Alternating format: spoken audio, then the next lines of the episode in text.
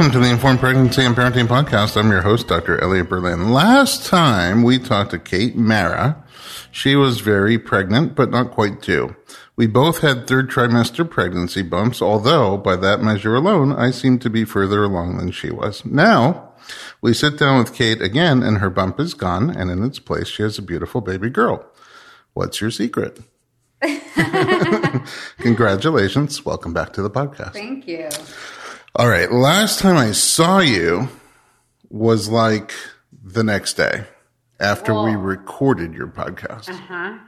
Yes, and but but after I left the podcast, um, you gave me you gave me gluten free vegan cinnamon rolls, and I went home after we recorded the podcast and I ate one of them, and then I got into bed and my hands and my feet started really itching, like really badly, and I thought.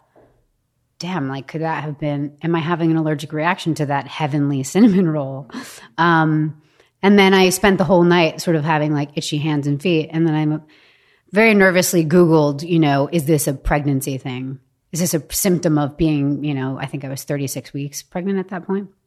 And of course, immediately it said all of these horrific things about what that could mean. And, um, and so I blame you and the cinnamon roll for bringing this thing on because I actually did have what Google told me I had. you found it right away. What it Yeah, was? yeah. Because I saw you the next day, mm-hmm. and um, And I asked you, I was like, is this a thing? Is this something? I you said my my hands and feet, especially, are really itchy, and I was like, uh oh, right away, because I just seen you and you look fine. Mm-hmm. Yeah. you told me the the cinnamon roll theory, so. Um, I got worried about it, and to test it out, I ate about a hundred of them. And I'm still not itchy, but I don't fit into my jeans. You're welcome. Thank you. As it turns out, gluten-free vegan cinnamon rolls are pretty good. They're really good. So um, that was like we had just talked about your whole birth plan and what you were expecting for your home birth and laboring at home and delivering with a midwife. And then when you found out itchy hands and feet, so we, Oh, yeah. you you saw on Google, it's probably cholestasis. Mm-hmm. As soon as you said itchy hands and feet, I thought, uh oh, Yeah, you immediately said it as well. Yeah. And so did my my midwife. I texted my midwife that morning and said, "Should I be worried?" And she said, "Yes. Um, it might be cholestasis." And so I went in and got a blood test, but it takes I don't know four days or something for the test to come back. At least, yeah. I don't know why it takes that long, but it does. It's infuriating. So what do you do during the four days? And and by the way, Google must have been. I haven't Googled cholestasis, but it must be really scary Um, because Google's Yeah. scary when I just. I, Yeah. You know, when I'm like, oh, black dot on my nail. Right. No, it it, sa- it says, and this is true. This is what most doctors will also tell you. Uh, if you have it, that it's very dangerous for the baby, and they're going to want to induce you immediately. Um, my husband Jamie had literally just flown to London Oh wow. as his last um, sort of work thing before the baby was supposed to arrive, and he was only going for three nights, but he was on an airplane when I started having the symptom. And I thought, oh, this is really bad luck for him because he's going to land and I'm going to have to tell him, um, you might have to come home immediately because I might have this thing. Luckily for him, they, you know, it, it takes days, as we said, to get blood test. results. Yeah.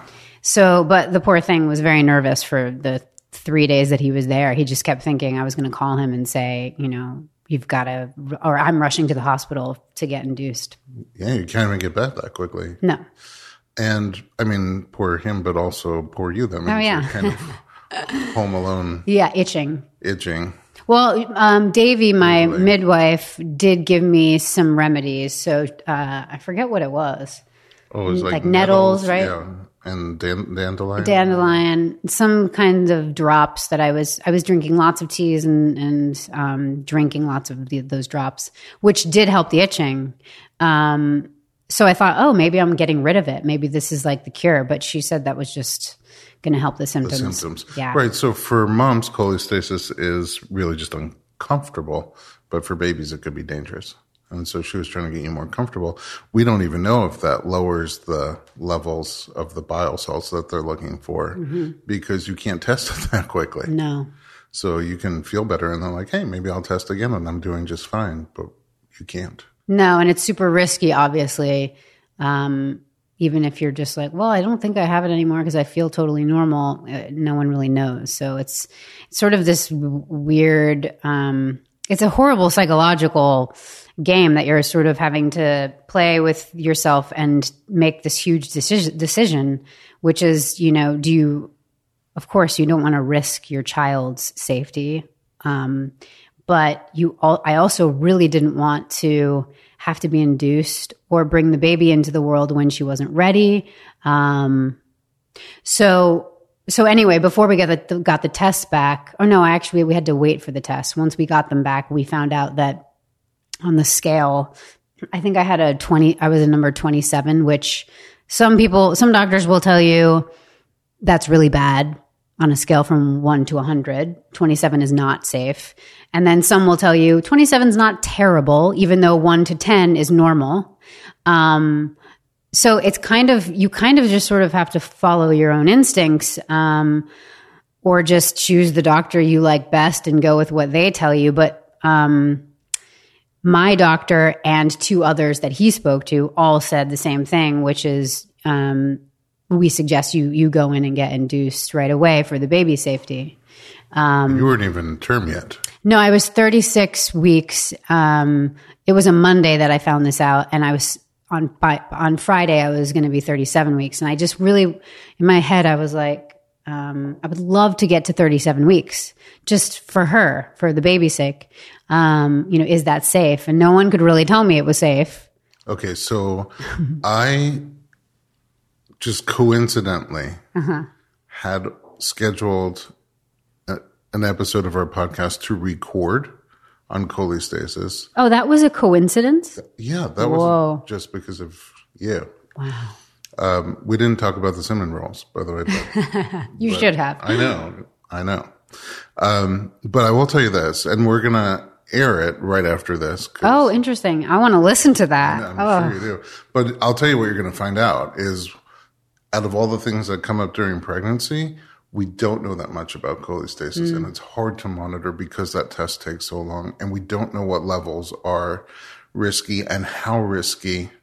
And because of that, I think is why the doctors are always just like, let's get it out. And here's the, here's the bottom line that, that he kind of said, our guest was that it could cause sudden death for the baby. Yeah. There's no test that says, for other things, we have these non stress tests that say your baby's going to be fine for three days and then we'll test again. Yeah. Non stress test doesn't mean anything for cholestasis. It could just happen, and, and the odds might be small of it happening percentage But who wants to take those? Who off? wants to ever take that yeah. risk as a mom or as a doctor? Mm-hmm. Nobody wants to take that risk, which is why it's so dramatic. In your case, kind of luckily, it was 36 weeks already because it yeah. could happen much earlier. Oh no, I no, I did feel I felt very lucky that it was so, that I was so far along. I also, as soon as I heard that information that you just gave, which you know, once you say your baby's in da- could be in danger, it doesn't matter what the percentage is. My husband and I both said, okay, well, so let's let's do it then. Let's you know do the induction. They they had suggested, well, do you want to go in tonight? And we just we both thought, well, let's hold on a sec. Let we'll come in tomorrow. Give us a couple hours to get our life together. I mean, we literally had nothing ready for the baby. We thought we had at right. least a week. I mean, I was in my mind, I was gonna have everything ready for her by uh, by the time I was 37 weeks, just in case. Um, but I still had a week left, so to I, 37 weeks. Yeah, so I had planned that whole week. I was going to get everything ready for her, and um, but they don't really need very much. Nothing, no. They just need you. Which is what I learned quickly. I thought, oh, actually, what do we need? We need diapers. Yeah, and, and the hospital gives a blanket, maybe. You're right, and a blanket. Oh yeah, your you. your wife actually told me a funny story because I saw your wife as well. We had scheduled a um, an ap- the afterbirth plan session with her literally the day before. We had no idea the day before um, we went into the hospital, and she had told me a story about one of your kids. Maybe it was the first one that literally all you had was a towel when the baby was born. She said she sent you out to get something. Oh yeah, he came earlier than we expected. Not quite that early. Mm-hmm. In fact, when he came, she started having contractions, and I was like, because uh, they were reg- they were like seven minutes apart, and it was like an hour or two. I was like, oh my goodness, I didn't build the shelves yet. I'm like, I'm gonna run to Home Depot. She's like, you're not going anywhere. so we, we didn't really have anything. We labored for, it was a long, long birth, that one. But, uh, Yeah, she said you guys were fine with just the towel that yeah. bath towel that you. all we needed, we shared it. Sharing is caring. So my wife didn't feed you anything. No, No. God damn it. um, what was we talk, What were we talking about? Oh yeah, so we we decided we would go into the hospital the next night just to give ourselves a little bit of time to prep the house for whatever was going to happen. So we did, and um, you know, it was kind of exciting because we knew that our baby was going to arrive at some point. Um, but I also was very determined to still keep it as I mean, I don't know how you have, I guess everyone has different ways of describing a natural birth, but I wanted to keep it as natural as possible, even though we were going to be in a hospital and eventually I would be induced. Um, I wanted to take our time if we could. So um, that was sort of the game plan going in. Which is also kind of, it, it kind of speaks to how unknown this condition is because it's not like we need to do an emergency C section Right. right. now. It was like, we think you should induce soon. Mm-hmm. So, Yeah, but they feel more comfortable because they're monitoring the baby while you're there. Um, and so just in case something were to happen, you're there. So I guess that's that was sort of the peace of mind. It was like this might take three days to get her out, but, But you'll be monitored the whole yes. And we can do an emergency C section if we have to. Right. Um, so I had we had both packed our bags, thinking. I said, "Okay, let's just pack our bags for three nights, just in case we're there for a while." Well, we should have packed our bags for longer, but but we were we were prepared. I, you know, my husband even brought A towel. He brought a comforter and a pillow for, Oh, him- for wow. himself because he was told. One of our friends gave us good advice and said, "You you'll basically be sleeping on the floor, so bring a sleeping bag." Yeah. Or a little, uh, futon, love seat. sofa. Yes, yes, the love seat. Have the movers come in. yeah. my pull-out couch. Uh, all right, let's take a little break, and we're going to come right back and talk about your labor and birth. Great. Welcome back to the Informed Pregnancy Podcast. We're talking to Kate Mara. When we left off, uh, you had made the decision that you need a night to pack your bags, and then we'll go have our baby. Yeah. Um, so curious what was in your bags besides the comforter and love seat. But let's get into the birth. what happened when you got to the hospital? Um, we got to the hospital and they sort of checked us in to the room um, that I would be, I guess, laboring in. And um, our midwife met us there. They wanted to, now you're going to have to help me with these words because I can't really remember them at this point, but they wanted to give me something, either Cervidil or whatever the other one is. Uh, Cytotec? Yes, one of those. And I don't remember which one I actually ended up taking, but I took one of those. Was it? Did you take one based on? Was it your choice? Like, uh, Um, would you make a dealer's choice? I asked my I asked my midwife which one is better for me or for the baby. I mean, and she told me, and now I just don't remember which one it was. okay, But what is it supposed to do? uh, so, uh, soften, your Soften the cervix, cervix. right? Right. So before they gave me pitocin or anything else, Because you're like a brick wall at that point, right? Mm-hmm. Basically, yeah. I mean, your cervix needs to thin out, ripen, soften. Those, are, I think, are all synonymous before it can start to open, before Yes. it can dilate. So, and some women are lucky and have at that that early stage already have sort of like a softening. I did not. I was right on track for a normal sort of first time pregnancy. yeah, you hadn't even hit term yet, and Yeah. your cervix was still doing its job and keeping your kids safe, Mm-hmm. you know, in. Yeah, So you first had to soften it before you can try to open it. right. And so you did one of those. C, Did one of those. drugs. at it was about 8 p.m. or so. And then they did a quick, I'm not sure why, but they did an ultrasound to see what the baby, oh, to see what the baby's position was. So they checked your cervix before Yeah. they did all that, and they found out not soft, not open. Yeah. Which day, which my midwife had already checked for me, I think the day before, um, just so that we all kind of knew. So I already was prepared for that one. I kind of knew that that was the case. Um, Baby in a good position. yeah. The. Uh, well, no, well, it depends on Sort who you ask. Okay. um, now that I went through it, I would say absolutely not. okay. she was posterior. Um, Which means that the hard part of her skull was against your spine and Right. pelvis. which I had only really I only knew about that and what that means for labor because of your podcast because so many people talk about the experience that they have with back labor and all that and it's something that I just ne- I never feared it um, it never crossed my mind that she would be that way I was always just sort of thinking positively that she was in the exact right position and um, I wouldn't have that but her hand was also up as well against her face and so Oh, wow. I didn't know that. Mm-hmm. um, but when we saw that, we all kind of thought, all right, well, we have time. Let's try and like get her to move somehow. Um, my doula was there as well. What kind of things did you do? Um, well, throughout the two, because I was there for two days, sort of laboring. Um, we, what did we do? She had me um, doing some weird, like yoga type positions, and um, Like hips higher than your Mm, yeah. shoulders kind of thing? Yeah. What else did she have me? I don't even remember, but I do remember feeling like it was a little bit of like a yoga workout sesh, which I kind of loved. Hey, what's wrong with that? Yeah, I was into it. Um, sadly, we could tell she wasn't moving because eventually, once I started feeling contractions, they were all in my back. Um, but it took me a very long time to feel any of the contractions I was having. Well, were you having contractions? Did they at this point start Pitocin for you? Um, well, so sorry, rewind because it took forever for them to give me Pitocin because we really wanted to wait as long as we could. A for your soft cervix and B for your baby to rotate a little? Yeah. Okay.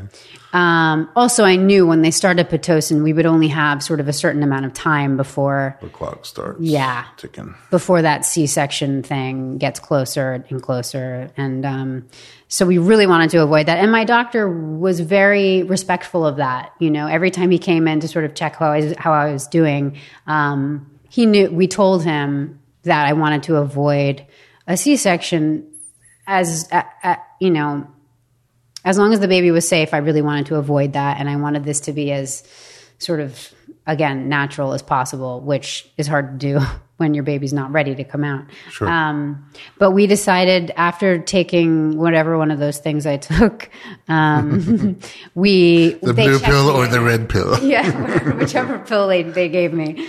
Um, I guess it was the next morning at this point. They came, uh, the midwife that's assigned to you in the hospital, who was amazing. Shout out to Susan.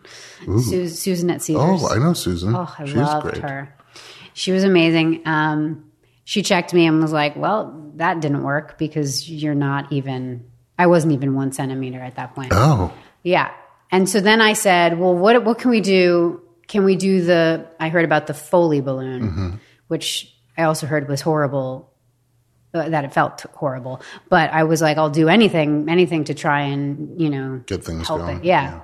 So they, Some people say it's horrible. Some people don't. yeah, I have, now that I've actually experienced it, I wouldn't say it's horrible. See, Yeah. but you're pretty tough. Apparently. I felt like it was horrible just watching somebody get it placed. Getting it taken out, I think everyone was more horrified. Oh, really? Yeah. Well, once Wait, I saw so it, did the Foley. I part. did it. Yeah. Did it cause you to have contractions at all? Uh huh. Okay, and you got a lot right away.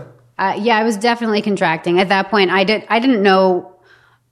It was interesting. I had because nothing was happening at, before then. I was having contractions before the Foley balloon, but I couldn't feel any of them. Um, and they Just kept, see them on the monitor. yeah, and they kept. Everyone kept asking me, "Oh, did you feel that one?" Because they thought it looked like a bigger one, and I couldn't feel any of them. Mm-hmm. And I thought, oh, maybe I'm really lucky, and I just don't. Feel I'm like a freak and can't feel any of the Oh, so you didn't feel it on your back either at that No, point, which is nothing. nothing. Um, and so I even invited my mom. I told my mom and my sister to come by and hang out with us because we were just hanging out in the in the hospital room at this point. All the Rooneys. All the Rooneys, yeah. And uh, of course, the second they arrived, I, had, I literally had a balloon shoved in me, and then instantly started feeling the contractions in my back. And we don't know if it was the balloon or your family Yeah, combination. combo, yeah. But it was that was actually um, a really amazing thing because they both were there and um, sort of helping me my doula wasn't there at this point. So my mom and my sister were both sort of taking turns um, massaging my lower back during contractions, which was really, really helpful. Um, and that went on for quite some time. And then when they checked me again, I had, I had, I mean, hours later, I had uh, dilated, mm, not that much, but a little bit more. Sometimes podcasting reminds me of cooking shows where they like put everything together and put it in the top oven and you just open the bottom oven and it's all cooked and ready. But yeah, then it was four centimeters. Yeah. but it was like a day and a half later. Oh yeah, it was. Yeah, it was a day and a half later. Later, um, and then what happened? Oh, then they So want at four centimeters, the balloon comes out. yes. That's not supposed to be all that painful. So what the balloon coming out? yeah. No, it was just kind of shock, more shocking than anything Mm-hmm. else. I just because I didn't know what was in there. I didn't know what it looked like, and then when they took it out, I was like, "Whoa, that's crazy." So then, because that's four centimeters, like a little bigger than a Ritz cracker. Yeah, Uh, all my analogies, it's not just food, but carbohydrate based. Um, so you you take the balloon out. So now you're not on pitocin, and you don't have an epidural, and you're four centimeters and contracting, which is pretty kind of marvelous considering you went in with yeah. nothing, nothing doing. Um, so then at the oh, then at this point, my doula had arrived and she um, was there for a bit, and then she she went to plug something in the wall, and it uh, almost electrocuted her. Like something blew up, and um, What? yeah, and the nurses all freaked out and said we had to leave the room. And I thought, You oh, to I- leave the room. Everybody had to leave the room. Oh yeah, no one was allowed to be in that room because they were nervous about it. It was Oh. like basically it wasn't a fire, but there were sparks. Wow. And so I thought, oh, this is a bad sign Wow. Um, Maybe it's a good, like thunderbolts and lightning for your baby. for my fiery ginger your- baby. Yes. Yeah. Which she, yeah, she's a ginge. You so could, you see? there you That's go. what it was, obviously. she was just saying hello. um, yeah, so we left that room and went to a different room. Um, you had to bring all four bags with you to the totally. next room. What a schlep. Yeah. And then by the time we got in that room, that's when they said, okay, we got to start the Pitocin at this point because it's been a while. Um, so, and I had only, I was only, I think, at, I don't even think I was at four at that point. I think it was more like a little under four. Susan, the midwife, was being generous with her measurements. Just, yeah. Um, Psychological first aid. yeah. Uh, so then when they started the Pitocin, I, again, I just didn't really feel that either.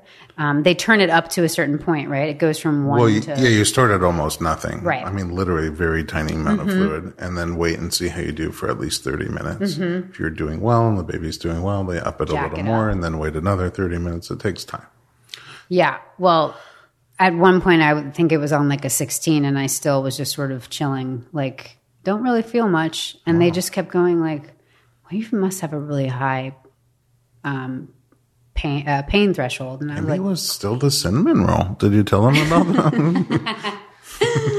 oh, so that famous cinnamon roll. yeah. Um, it's going to take over the coyote salad. Oh, I never got to have that. no, you didn't need it. Maybe instead of the balloon. I should have tried that. Um, so yeah, they jacked it up pretty high, and everyone was a little bit kind of worried a that I, I wasn't feeling anything when it was up at 16. Um, but we just kind of we just kept taking our time and hoping that it was working, and I just was going to be one of those lucky people that didn't feel Labor? or or as intensely. Yeah. um, And then at this point, it was, I think it had been two days, and the doctor was definitely a little bit eager to move things along. He was getting, oh, they decided to break my, try and break my water, which didn't go so well. How do you mean? Were there sparks? Well, there was a diff, there was a different midwife assigned at this point because it oh. was, yeah. And More than 24 hours. Yeah. And she couldn't do it, or she tried to and said she didn't know if it worked. And then she said her hand went numb What? while she was doing it, which was not really a nice thing to hear. I was just sort of like, what is happening? Um, I'm afraid to work on you anymore. I'm know if my insurance covers any of this. I was like, surely you'll know if it breaks. Wouldn't you see water, like some kind of liquid? Anyway, no one knew if it worked or not. So um, we just thought, well, we'll just wait a few hours and see if it speeds things up. And it didn't speed things up. Um, but you're seeing the contractions on the Yeah. monitor, so you know they're happening. and they were looking like they were big contractions as well, but it's But hard to say, right? It's an external monitor, so they don't really tell you how much pressure there is. But can you feel them on your belly? Like Mm-hmm. I could feel them, with yeah. your hand. Uh huh. So you feel your uterus tightening up Yeah. and letting go, tightening up and letting go. Yeah, and every once in a while, I was definitely breathing through some things, but it was not, you know, I was able to have full on conversations and, you know, it was not what it should be. Maybe because the massages we did were so intense. You're like, this is nothing. Exactly. yeah, maybe it prepped me. Um, so then uh, the next morning, um, the other midwife came in, Susan, and we, you know, she was aware of the. she we- came back. She came back because that's how much time had passed. right. Her shift was now back on. No kidding. Now this was into the. We were into the Did you third sleep day. at all? Um, like periodic, barely. No, Hmm. barely. Um, so sh- I said, I think you should go in and see if you can, if it's broke, if the waters have broken, or if they haven't, maybe you can get it done. Come on, Susan. And she We're did. rooting for you. She did. She and just it- went right on in, and she was like, "That's what a nail is for." And I Oh, thought, "Oh, wow. gnarly, Oh, thanks for sharing. gnarly." yeah, it was. I thought gross. they had the amni hook for that. they, they, the other the other midwife did mention a hook, and Yeah, I thought, oh that's what they God. use. Apparently, that one didn't work. no, but the nail. The nail worked, old fashioned way. So then, it, then all of a sudden, I started feeling Oh. in very intense back labor, like really crazy. Do you know how much fluid you had before labor started on the? no, um, I just remember them saying it was nor- it was very normal. Okay, did a lot come out? No, Oh, really?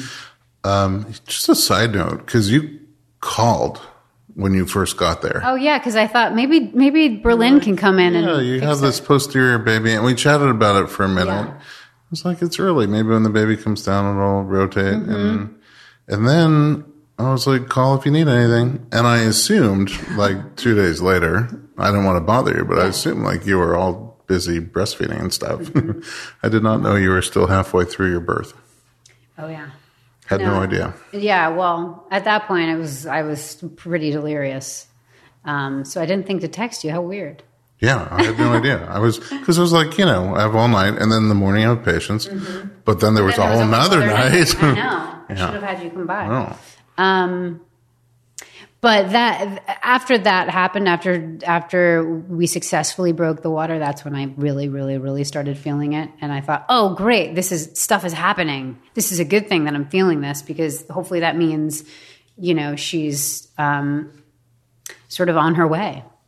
Um, sadly, that wasn't really the case because, um, But you're feeling it in your back. oh yeah, Were you uh, somewhat happy to be feeling them, I was at first. but not happy that they were in your back? Yeah, I mean, I was happy at first, but then it got so intense that I couldn't even. I thought I was going to pass out from the pain, and I just couldn't. I really, I thought I was going to. Throw, I kept thinking I was going to throw up and pass out, and I knew, well, that wouldn't be good if I passed out because then I won't be able to. Even if she's ready to come out or whatever, I won't be awake. So what do you do So- to not pass out? um, my husband was just sort of well i also felt like i couldn't move. So like all of these things you sort of prepare um, for when you're in pain and in labor you know moving around and um, maybe squatting or doing all of these positions that i sort of was ready to use i couldn't i just every time a contraction came which they came very very quickly there was really barely any downtime it would my whole body would freeze up. Um, so I, I was uh, at this point. I think I was on the only position I could be in was sort of like hanging over the en- end of the bed, um, and uh, it got it got really bad that everybody. Oh, they decided to check me because they thought, okay, well, if she's not past seven centimeters at this point, or even 6 this is not a great sign because she's not. You're not going to be able to, you know, withhold this sort of pain for much longer. Right. It's the third day, so they checked me, and I I was barely five centimeters still, which was pretty devastating. But I also said, I said, if I'm not, I agree with you guys. If I'm not past five or six, we need to, we need to do something to move things along. So we decided, we decided to then get an epidural because the doctor said, well, there's a very, you know, there is a chance that if you get the epidural, maybe your body will relax enough, right, to open up more. Yeah, I sure have seen that happen. Mm-hmm. So I thought, well, let's try that. And it's sort of our last option at this point. I think we should take a break. Do it. Okay. We're going to come back, right back with Kate Mara and talk about the second half or second two thirds, who knows, of your birth. Don't go anywhere.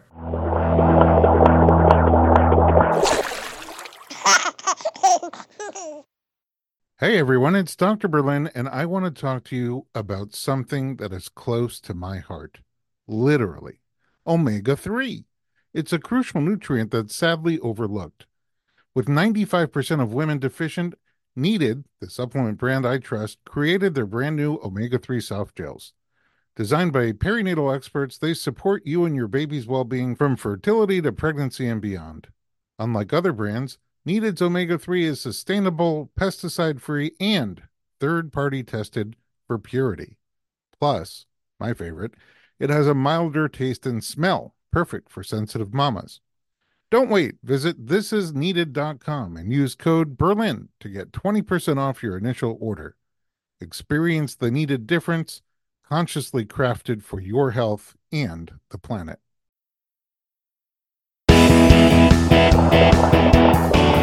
Welcome back to the Informed Pregnancy Podcast. We're talking to Kate Mara. So, you get an epidural. First of all, what is it like to get the epidural at that point? Well, at that point, I was in. Oh, that's the baby. Uh, uh, what was it like? Um, I it, I thought it was very painful. The actual, Placing of it? yeah. Because you were already like having. I mean, they wanted me to sit. First of all, just them wanting me to sit down, like on my ass. yeah, because was just you said horrific. only one position was comfortable, and that probably wasn't it. I mean, I could not believe. sit, hunch over like a cat, Yeah, that was the word. I couldn't believe they were asking me to do that. and don't move. yeah, Whatever you do. Yeah. Um, so yeah, that was bad. But then, of course, as, as soon as you feel the relief, um, that that obviously felt amazing, and I did fall asleep pretty quickly. Um, but then I woke up because I was on fire. I was so hot. Um, and then I You get itchy. not itchy, no, but my legs just felt like everything felt swollen and really hot, which made me quite nervous. I thought, oh God, is this what's supposed to happen? Right. I mean, after the outlet exploded and the midwives went numb from touching you, I don't blame you for wondering. Yeah. And um, well, it wasn't that normal. I mean, I, I had a fever. They they te- they checked me, and I had a fever, which made people not that nervous. And I and I thought, well, I feel like it should make you a little bit nervous, but they said sometimes that happens when people get epidurals, whatever. But you know, like they get nervous pretty easily. So Yeah. if they're not nervous, Yeah. My mother was there though, and she was nervous. She was not happy about it. Um, and then they said, "Don't worry, we're going to keep an eye on it." did your mother stay that whole time? She kept leaving and coming back. Like going home and coming back? No. Or leaving the room? leaving the room. At one point, I asked her when I was in really intense pain. I asked her to wait outside because I, I don't know, I just didn't want her to worry about me. Um, I wish you were more thoughtful but then she instantly came back. Um, because she was worried not being there. I think my husband was like, "You need to come back in." Shit is hitting the fan. Um, so yeah, so then they said, "Okay, well, obviously we're going to do. We have to do an, uh, a C-section." Emergency C-section is what they called it, and then when Because of the fever? because of the fever, because it was climbing. And So how long after the epidural is I don't know. I think it was. It felt to me, it felt very quick, but maybe it was like an hour or so. Because I did sleep for a little while. Everyone sort of slept for a little while, um, and then they were, you know, woken up to me, to everyone sort of freaking out that I had a fever and it was an emergency C-section, and Emergency, emergency, or just like not scheduled C-section, or somewhere in between? I don't know. I think it was The baby was looking. the baby okay. was fine. Yeah, the baby was fine. Um, I think they were worried about me and uh, whether the fever was going to go above a certain number. Because by the time I went into the actual, well, the- when they were prepping me, it was at 102, which made them nervous because it was climbing. climbing. What's um when they said C-section? Because now you've gone from home birth to okay, we'll go to the hospital and you, as natural as possible. Yeah. To all the induction drugs and techniques. Yeah. To the epidural, water breaking epidural. Um, you went down the entire plan. I mean, it's kind of it's part of the plan, right? That if you need to do these things, you do them. Yeah. Um, but you hope not to get to the end of the flow chart Yeah. when you found out this is going to be a quick cesarean right now, were you okay with that? It was interesting because I I remember I know a lot of people that have had you know C sections that are not planned that they don't want to have happen, and and most of those people have most of my friends have said at that point though I just wanted the baby out. I was excited. I just wanted. I was actually asking for the C section. I was like, get it out of me, um, and it's like a relief. But to me, it was no. I was really. Um, I I think I just kept very calm for most of those three day three days. Um, but right before I went in for the C section, I just that's when I sort of um, the dev sort of the devastation of it um, and the disappointment of not being able to experience a birth the way or any way that I had hoped. Um, and also, I was really scared. It was more of that. I was so scared to have the C section, to have this surgery. Um, yeah, I was genuinely terrified of, of of just like what that meant and what could happen and all of these things. Um, and then, of course, just being tired, I think, made me that much more um, scared. I think. I'm really kind of impressed with how much detail you remember. Yeah, well, I think because I had only I only took because it was all so sort of um, well, I didn't take any any medicine or anything until the very last second. Everything was very. Um, Yeah, but you Clear. also didn't sleep for three days. I think I'm okay now. Labor and things were going not quite how you planned. It's just to be so Mm. conscious Mm-hmm. of what's happening, and and so far you forgot one detail, which sea drug it all started with. Yeah, It always makes me wonder maybe if we went back and started with the other sea Right. drug. choose your own adventure. That's right. Listen, next week for Kate's alternate ending. Um, so, but I mean, you just so, I think people just, even if they have a totally unmedicated birth, Hmm. still don't really remember yeah, it's all pretty as clear as you still. are. You do. So it- it sounds like a little bit of frustration and, and disappointment and a, a lot of fear. Yeah. Yeah, I was just super sad. Um, and so, yeah, but I remember that moment very clearly because I burst out crying and I was like, I'm scared. My mom was there my husband were there. And, um, and my mom thought, oh God. She didn't tell me this at the time, but afterwards, once we were all safe and baby was out, um, she thought I was having some sort of like premonition that something was going to go wrong. Um, she thinks I'm sort of witchy like that, which I, think you can be. too, yeah. I agree with mom. so my poor mom was like, "Oh no, she's scared because she should be." uh, which you know, obviously, I'm fine now, and the baby's fine. So I didn't really have a premonition, but it didn't go perfectly.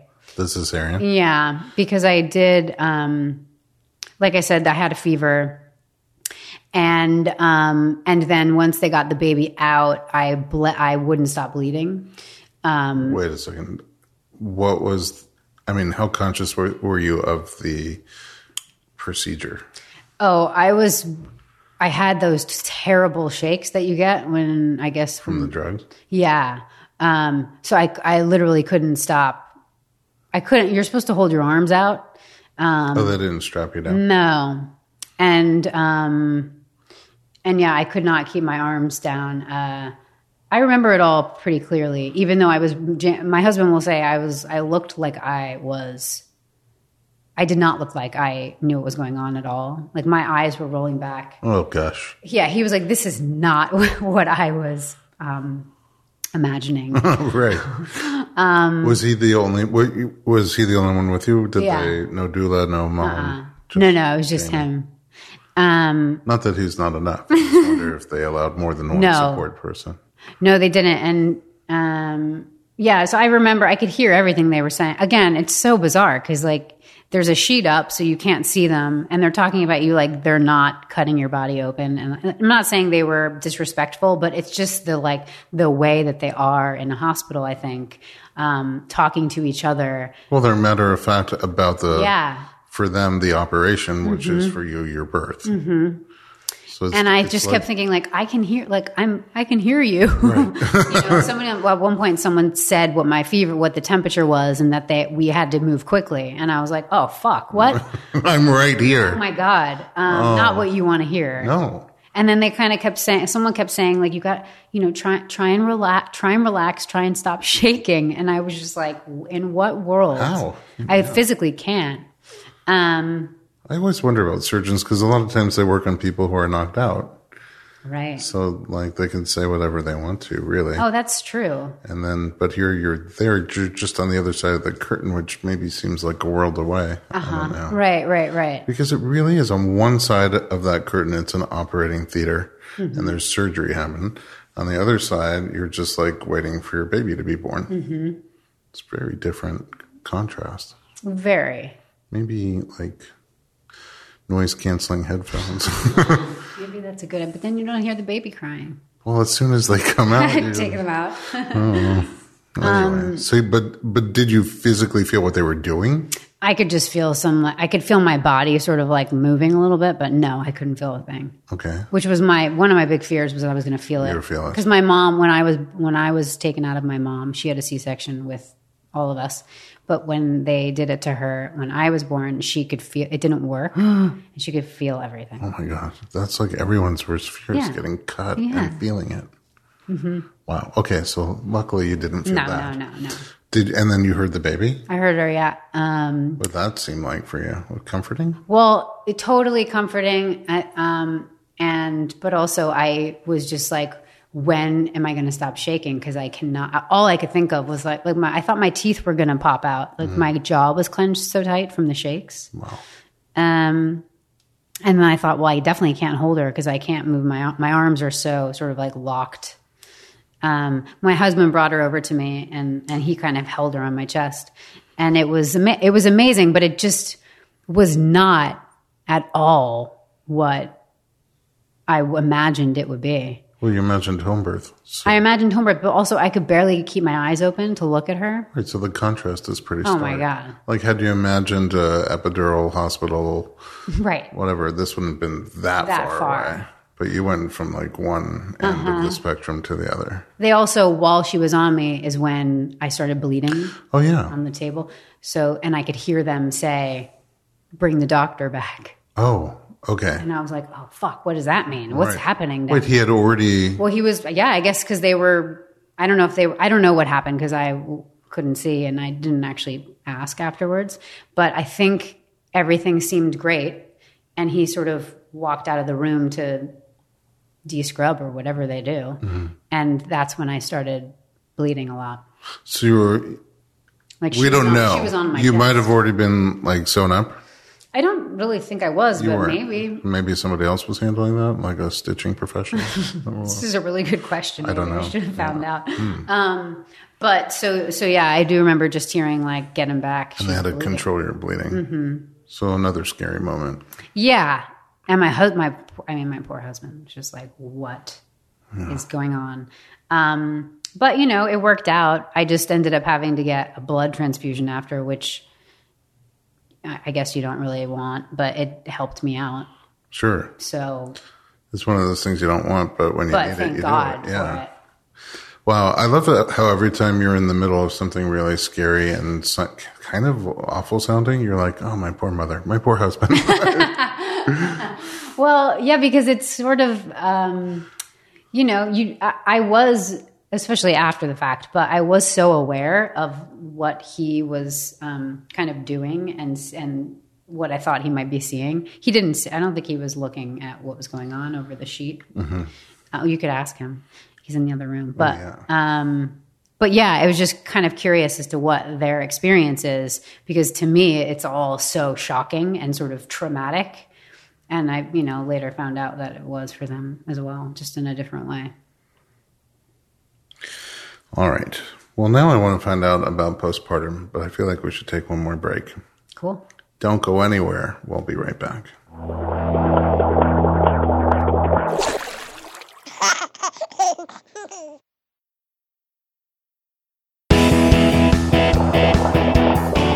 Welcome back to the Informed Pregnancy Podcast. We're back with Kate Mara and surprise husband Jamie Bell. Hi guys. New father again. Yeah. Congratulations. Thank you, man. Thank You're you. actually holding the product. she's here. Yeah, Beautiful. yeah. I, I can't imagine she's going to stay silent for much longer, but we'll see how it gets on. Well, that's quickly. So we just narrowed down like uh, I don't know, like a nine day birth experience into 35 minutes, um, and it just took all these different turns. I always wonder what it was like for you. Oh no. he might need a drink. No, I I mean was incredibly um, stressful. I mean, I, I- think the, the pre- predominantly most of the pregnancy. I mean, I don't want to speak for Kate, and I wasn't in your body at all, but but f- from my understanding, it was relatively straightforward, and uh, I hadn't presented many complications beforehand. Um, and you were very healthy. You were eating really good, and you were exercising a lot and walking a lot. And we, uh, you know, we had Davi Khalsa was our midwife, and she, everything was like was right, easy, yeah. right on the money. Every time we'd go see a doctor, like right on the money. Like she, even the the, the baby was ahead of schedule. In fact, so it just there was no you know, I kind of almost checked out in a way during the pregnancy. I was like, well, this is just going right down the line, like right on the money. Um, I, this cholestasis, is how you pronounce it? Cholestasis? I'm sure cholestasis. cholestasis. Co- Cholestasis. yeah, I- I'm not a doctor. Put your own spin on it. Really. yeah. But, um, you know, that is a cruel, like, U-turn. It's just a cruel thing that comes in right at the last minute and goes, boo, surprise, I'm here. And it just, it changes the entire trajectory of the rest of your experience. I mean, for Davi Khalsa, someone who's worked in this industry, in this field for what, over 20 years, maybe pro- probably more, I forget the number, but she said, uh, in her experience, she can count the, the amount of women who've, have encountered this on one hand. I, I don't know if it's a studied thing. It didn't seem like when we went to the doctors that it, there was much to know. It was just like, you have this, you have to now change your birth plan and get the baby out. Yeah, so you were doing daddy duties in the other room, but we talked about the fact that really not too many people talk about it ahead Mm. of time because it's not that common. And we don't know that much about it. We just know that it could have mega consequences. So it's like act fast, Mm. you know. Well, I guess they can't replicate those circumstances. They can't They have know. a preg- impregnated woman who's 37 to 38 weeks down the line to do any tests To do a study. Yeah, yeah, yeah, Which I guess makes it tricky. But I would say, I mean, I, you have to, because I haven't been listening to your conversation, so if I'm kind of covering ground that you guys have already covered, just cut me off. But uh, what's interesting is that when we went into the hospital, our doctor, he was certainly advocating to give the birth that had wanted, which I kind of actually really appreciated. Yeah. and Um, it's interesting. There's not that many doctors, at least here in Los Angeles, who back up midwives, Mm. who back up Yeah. home birth. And so he has that mindset of Mm. really wanting to support what you want within the realm of safety. Mm-hmm. Sure. So, but uh, Kate talked about how things just took one turn after another, um, you know, being induced, but not really feeling any contractions. And then, you know, the water not really breaking. Yeah, yeah. and uh, and then when things picked up, they picked up quick. Um, for for you, you know, how do you support Kate during that time? I mean, honestly, she kept saying how she was. She was like, "Poor Jamie, having to watch this." I love that she was thinking about me in, in that moment. Well, because you you did have remember you did have some pregnancy symptoms. You had a stomach ache. Oh yeah, I had a real bad stomach. Oh, ache. during labor? But listen, I'm not gonna I'm not gonna go on about my my, my problems at that particular. I thought you were gonna say, time. "Poor Kate, having to watch me with my belly hurting." Yeah, yeah. No, I just I couldn't actually stop uh, having bowel movements, which is very odd. Uh, anyway, um, At least some one of you had stuff moving yeah, yeah, something was moving in me, but uh, yeah, yeah. Um, I don't know. I mean, I think uh, as a birth partner and the person who's next to the person, you know, giving birth, like if, if, if things had gone down the line, the role is much different. The role is, you know, you're present, you are a a supporter and you're kind of like a nurse in a way. You are getting things, you are tending to the person who's going through something extraordinary. But in the hospital, your role really does shift. It shifts much more dramatically into an advocate role where you're literally speaking on behalf of that person because they're going through something incredibly, in our case, quite traumatic and at point at times where she wasn't able to respond And I think w- there was just one more thing that she had to think about she couldn't think about. So then she would look to me and go, to tell them what to do, which was, um, I mean, I love that I was given that position, but also it was a terrifying one because I'm no doctor. I'm not inside of her body. I don't, you know, it was, it was a, a role of real kind of responsibility. And then you, you, I was kind of texting with Davi. I was texting with other people who'd gone through similar things. Uh, Kate's mum was also with us. So I had lots of kind of different opinions flying about the room, but ultimately you want to advocate and represent for you know your wife who's going through this. you're, you whatever you decide is going to have consequences. Sure, But like to really have- epidural to not epidural, Yeah. to increase the pitocin to not increase, like things like that. Where uh, you don't have a lot of medical training. and, zero. uh, I mean, I could probably play a doctor, on TV. maybe. Yeah, yeah, yeah, yeah, And that counts for something. yeah. And I think Jim Gaffigan once said, uh, you know, I was the birth coach, which is another way of saying standing there terrified, you know, and that, that was at a plain old home birth. So when you have things moving quickly and you have to make decisions, it Mm. really is kind of, I think there was a point in the pregnancy where we you'd had your epidural and you were. Uh, it just felt like okay, we've been through a couple of days of crazy town. Now it's it's it's uh it's kind of smooth sailing from here. Like it's going to be a little easier. And um and I remember taking a like what seemed like a twenty minute nap because Yeah. we hadn't slept for like two days or something, uh, and then waking up to like suddenly her mum like kind of insane, like put, putting cold uh, towels and um, cold cloths on your head and on your feet and on your body because I woke up and she like suddenly developed this. You've covered this obviously, but your fever had kicked in. And that was a point where I was like, I was so kind of delirious. I'd kind of lost track of like what the last two events were. Because you also didn't sleep then for those three. Um, No, I mean we had we had our doula as well, who was great, and she really I don't know how she powers through, but she really did power through on completely zero sleep. I would kind of catch thirty minutes on the couch or a couple hours on the couch here or there, but Did you, just out of curiosity, before your stomach erupted on you, yeah. because I gave you two cinnamon buns, you didn't have the other. No, he was Okay, in just No. making sure that you didn't No, have the I didn't know it wasn't it wasn't the cinnamon buns. no. we can check one thing off. Yeah, yeah. I still to this day I don't know what this. I've never been to the bathroom as many times in my life oh, as when I did when Maybe I it went was to the a really hospital. good throne in there. Yeah. All right. So then during the cesarean, are you, what's going through your mind? Just, I mean, it's a lot for both of you. It's kind of an emergency C-section Mm, at this point, and, um, Kate's shaking. Oh, I had the shakes. Yeah, remember? Oh that? yeah, yeah, really bad, And really it's, badly. it's not how you pictured it going, um, for you. And are you, are you fearful? I think, cause Kate was afraid. Yeah, I, yeah. I mean, I was certainly afraid as well. It just at that point, knowing that that was not the outcome we wanted, the, the, the certainly not the outcome at all that we wanted, and so far away from what we did want that it was there was kind of a sense of inevitability about it for me. I had to say it, but it did feel like. Yeah, If if all things go wrong, this is where it ends up, and it just felt like as more events kind of unfolded. You told them that the room almost set on fire as well. Yes. Okay, yeah, sure, sure. So like after you've kind of t- dealt with all this, you're like, this can only go one way. It's only headed in that direction. Kind of had a, a foreboding feeling that was going to happen when it did end up happening. Um, it felt like it was going to be a quick thing, and then it just wasn't. Quick and clean. No. Quick and clean, just like surgical and like thunk, done. Yeah. Next, get the next person in. People talk about it so like matter of fact that Yeah. I'm thinking about having one for this bump over here. what could possibly go wrong?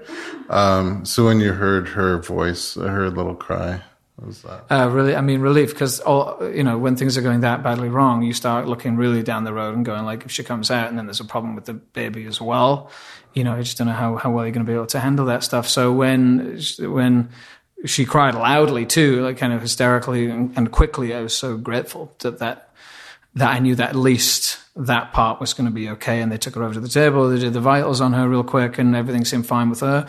But more than anything, I was as soon as I that got over that anxiety, just seeing her and her condition that just seemed to continuously deteriorate on the table was that was more the thing that I was more concerned about. I was like, there is a woman here that is. She looks pretty close to death, I would say. Um, and I'm here going, like, isn't she good? Look, honey, she has red hair. Isn't she beautiful? Look. you know, and she's kind of basically Yes, your nose. I mean, your yeah. nose when you're not looking like Yeah, you're about yeah. to die. Right, right. So you know, I was still, I, I st- still didn't feel like we were out of the woods at that stage, really. Um, I don't know if you talked any more about what happened in there or. That I just started bleeding. Yeah, a lot of bleeding, a lot of blood, and then uh, came back in, and they wanted to do another ultrasound because they thought maybe they hadn't gotten all of the uh, Oh, the the placenta out. about that. Oh. So yeah, so there there was a point where they said like, "You can take your mask off now; it's all okay." And she was like, kind of calming down the shakes. It kind of started to dissipate. And then there was like a flurry of activity. And I get the doctor, and then the doctor came back in, and someone was like, "Put your mask back on." Like, um, it was just so, and then like talk of blood transfusions, and just. I was just so grateful when we went to the recovery room and your mom came in and uh, yeah, yeah. And we thought it was over. I'm surprised you're still not wearing the masks just for safety. You know, I Yeah. know at this point, yeah. I think it's safe now that. to Yeah, take yeah, yeah. Did either of you prepare for a cesarean birth as part of your preparation for birth? Not at all. I mean, I, I didn't. N- Well, how do you prepare for that? I don't know. So, like, we have the episode on gentle cesarean. I don't know if you read it. Oh. I haven't listened to it. It's I- not a you know. I've listened to every single one. Um, but yes, yes. So, I mean, just part of that, I think in one way everyone should listen to because he talks about what happens and what you're going to feel and why they're doing what they're Mm-hmm. doing. And, and, you know, in a more calm situation, choices that you would have to make. So obviously you couldn't make those choices because it was just important to get the baby out. Yeah. But to like wrap your head around, like, if this happens to me, like the fear that you had Right. going into it, I think part of why we made that episode was so maybe The fear would be dis- not so unknown. Right. No, I because I and I also have a lot. Well, like I said, my mom had four C sections. Um, I also have a lot of girlfriends that had to have C sections, so I knew about like I knew about the shakes because one of my girlfriends had them really badly. So there were things that I knew, but for some reason I just was I I don't I had this fear. I think it was just surgery surgery because I've never had. Oh, that was your first. Yeah, I've never surgery? spent time in a hospital before. Yeah, it was. I think it was just that. Um, you know, and there are so many things that could go wrong. I just, yeah, that freaked me out. Is there anything in retrospect that you guys would have done differently? Oh man. Um, I don't know because it, it's not like we were in control of any of it. Well, first You of all, in terms of preparing Right. for all eventualities, I have to say, as soon as it was over and we kind of talked about it a little bit with each other and with other people that were there, I have always said I wouldn't do anything differently because we really did um, do everything in our power to make it as sort of peaceful and, um, I guess, natural and easy for our baby to come out as possible. Um, and, you know, I, I didn't feel like we made any bad choices with it. I feel like we did everything we could to be safe um, and yet patient with, you know, the whole thing. I feel like sometimes after the fact, once it turns into a cesarean birth, people look back and feel like, I wish I just would have done it from Yeah, some someone said a couple people said that. My mom probably was like, "You should have just done it," um, but I didn't feel that way. I still don't. I mean, it was because uh, who who knows? Uh, this the C section could have still been sort of as dramatic as it was if it had been if it had happened two days before. You know. What I do find kind of interesting is, is Davi had run blood on you again. I think almost days before, or two days before we admitted into uh, the hospital, and uh, we got that blood result back when we had had the baby and we came back from the hospital. And she said that those the the, Oh, my the, the bile- bile salt had, Came levels had come down. Oh, interesting. Um, so uh, maybe that's just maybe the interesting- nettles weren't just making you feel better. Maybe they really were Yeah, they could have been working in in in some way. reversing the process. It's just even with your numbers coming down, I think once you're tagged, you're tagged. You're tagged, Like, yeah. Because we don't know enough. That's the thing. This is we don't know enough. What happened in your recovery? Um, so we came home and um, what happened? A co- oh, I think it was two days after we got home. Um, was this the first thing that happened? I was sitting on the couch and I just started gushing blood. What? I think so. Yeah. Yeah. From your incision? yeah, yeah. No, no, vaginally, Vaginal but Oh. it was. I thought I was hemorrhaging. It was so much, and I was like, "Call nine one one." I think it was actually a few days after that because we'd had Mother's Day. Oh yeah, so maybe it was like It was four like, days. yeah, it was like a long enough time away from the hospital where, because they, they kind of preface your departure saying, like, you might pass some clots or some heavy bleeding. But which this was which we kind of felt like we'd gotten th- past that. So this really came as Oh, quite so it was a a surprise. Surprise. yeah. Was your tummy feeling better by then? Uh, luckily, it was because I would have emptied my uh, into my unders. oh my god.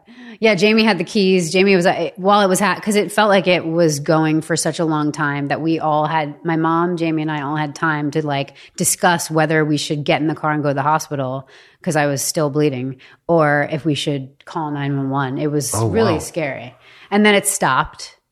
And we we called our doctor and and Jamie asked him, you know, is this normal? It was a lot of blood. It wasn't just like um, light or it wasn't as you they describe it in the hospital. And he said, "You're it's it's most likely just you know you're contracting and whatever, um, but come in tomorrow and I'll check you out." And thank God we did because when we went in to see him, he said, "Well, the bleeding is totally normal, but when he checked my stomach to check the incision, I had." This huge infection above the incision that had nothing to do with the actual incision, just this like band of Like a skin infection? um, he called it a stomach infe- infection. It was definitely internal, Oh, it was internal. Mm-hmm. and it was, but it wasn't in the. inc- It wasn't, thank God, on the incision. Oh, so like antibiotics? Um, he he at the time he said, "I'm going to give you antibiotics, but if they don't work in the next like two days, because it was bad already. At this point, it was super red and like um, pretty wide. Oh, wow. Um, you'll have to go back to the hospital." And Oh, my just like, goodness. oh my God. You guys, that's so crazy. The baby also had jaundice. Oh yeah, the baby had jaundice, which, which is typical. manageable. yeah, yeah. yeah, manageable. Uh, how was breastfeeding?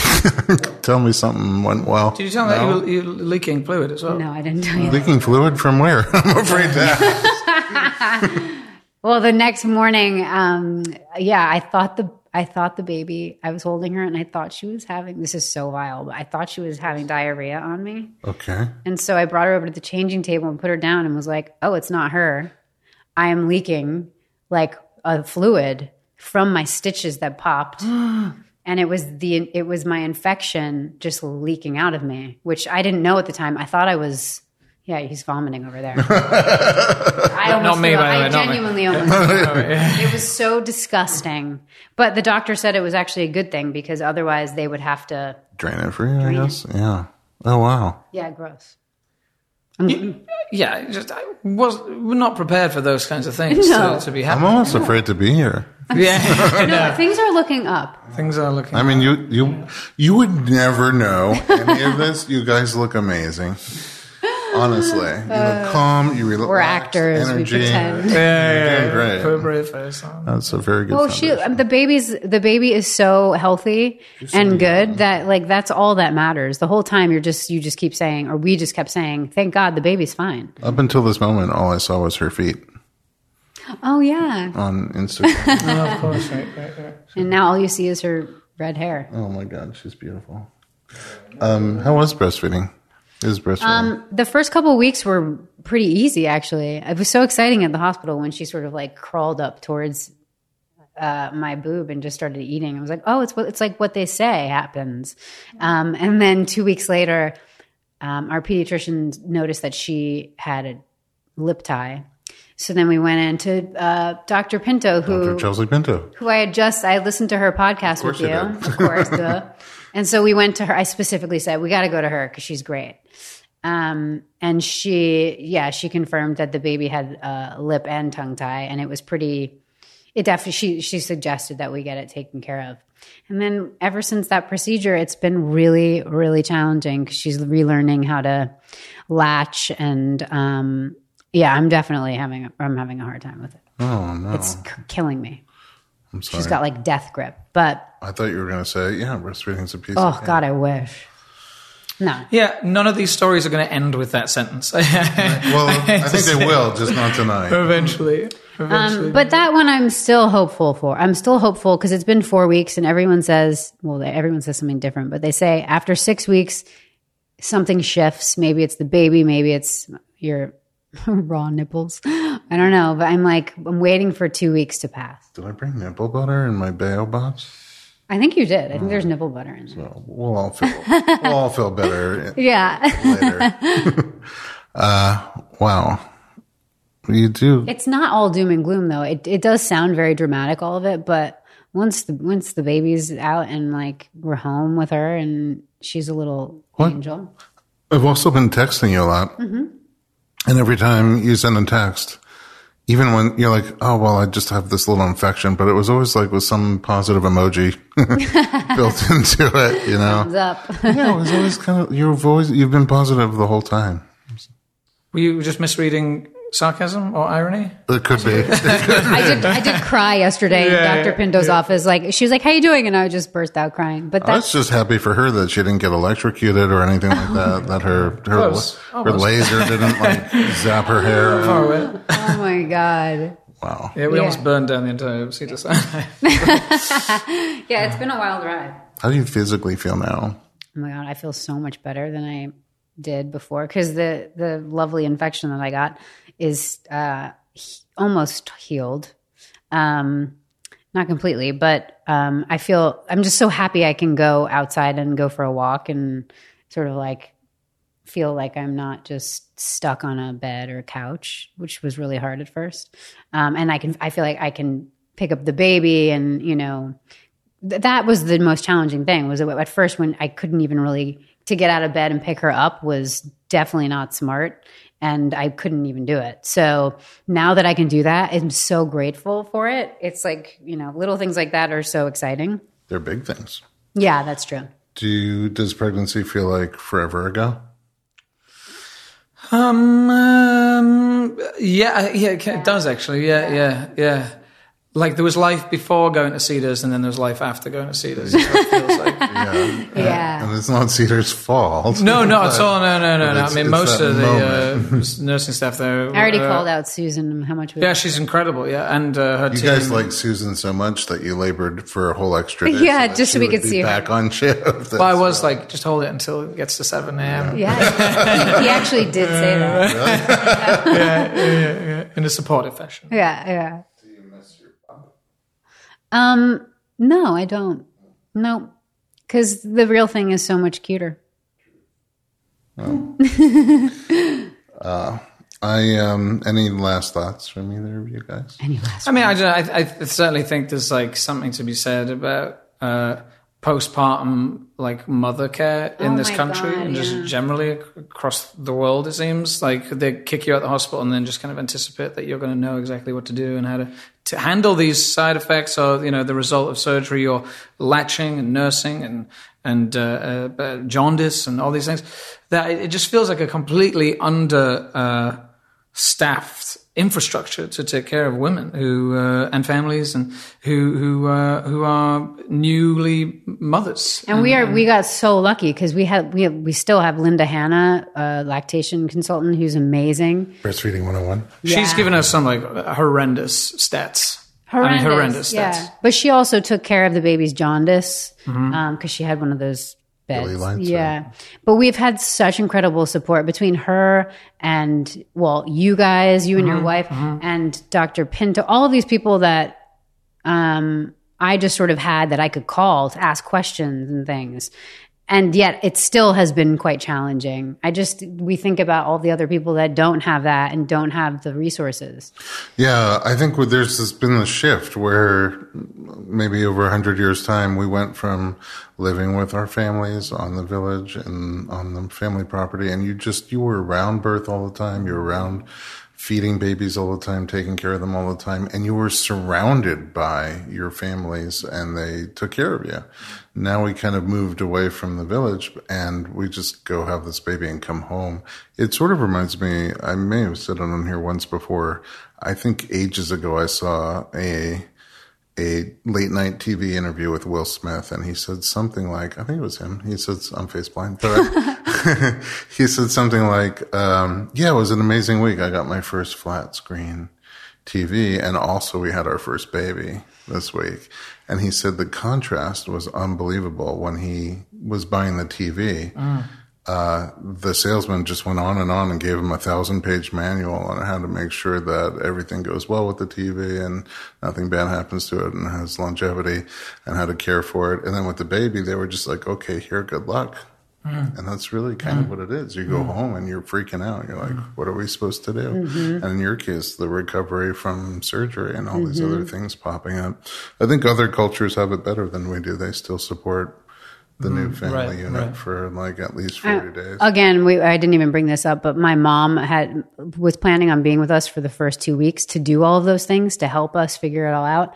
She ended up staying because of everything that happened. She ended up staying five weeks, It's literally sleeping on a couch. Sleeping on a couch. because our guest bedroom is under construction. Under construction. she she saved us in so many ways. So, Completely. Shout out Kathleen Merritt. shout out, mom. She's a Rooney too. That's true. Kathleen Rooney, Mara. All the Rooneys. Does the baby get a Rooney? She's a no. I her middle name is Mara Oh, because her last name is Bell, like like her parents. Like, me. I know. Maribel. Yeah, there you go. Maribel. Well, I think I should give you guys a little time alone. Get out of your house. Uh, Get out of here. um, I'm really grateful that you shared first your pregnancy story and then now your birth story, especially because it didn't go according to plan. And um, there's so much physical healing that you're doing, and so much, uh, I'm sure, emotional healing from just the shock and trauma of not just that it didn't go how you planned, but there were all these kind of dramatic events that came up. And uh, you don't always want to just go public and share that. So I know that you're doing it because other people have these experiences quite frequently, actually, and um, they feel alone. I know they feel alone because they write to us and they mm, tell us that they mm, feel alone. Mm. And so I'm grateful that you shared your story because I know that it'll comfort people who listen to this and otherwise felt alone and thought it was just them. And um, you've helped them out. So thank you. no, thank, you. Thank you also for what you do because I know, like during kids' pregnancy, your That's all I podcast did, was yeah. like just the kind of your go-to, Yeah. right, for for your source of info and Yeah. feeling supported and everything. So thank you. I mean, wait till you hear this episode. All right. To our listeners, thanks for being a part of our community. For more pregnancy and parenting related media, visit informedpregnancy.com. Doctor, doctor, give me the news. I got a whole lot of questions for you.